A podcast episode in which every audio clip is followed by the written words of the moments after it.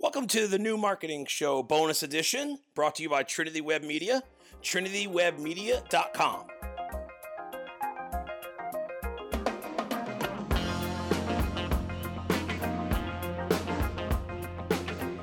Everyone, welcome to another bonus episode of the New Marketing Show. Catching us on Instagram, TV, YouTube, wherever you're getting this content. Definitely appreciate you. So today I want to talk about two tools that I use to do site audits that uh, tell me exactly like how technically sound a site is and their performance levels. The two things that I use are GTmetrix, and that's G-T-M-E-T-R-I-X.com, and Page Insights by Google.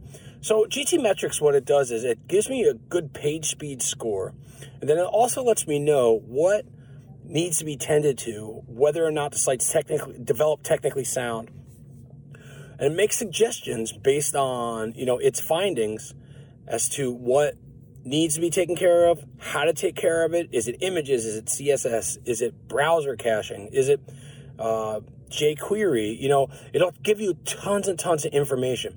We use this because it's an independent tool that if a client wanted to dispute what we were saying, they can go and run the same exact test and get the same results. The second one that we like is Page Insights by Google. We really use this one to tell us how fast the site is and how fast and how Google is indexing this site, whether, you know, the page speed when it comes to desktop versus mobile. And we let that to guide a lot of our development to make sure that we're doing everything in the best interest of the client and to make sure that everything, again, goes back to being technically sound so that when we hand a site over to the client, we at least know from, you know, we have clean conscious where we're just like, okay, everything is perfectly technically sound right now. What you do with it, you know, is on your own. We'll make it, we'll make different suggestions and advise people how to keep it that way.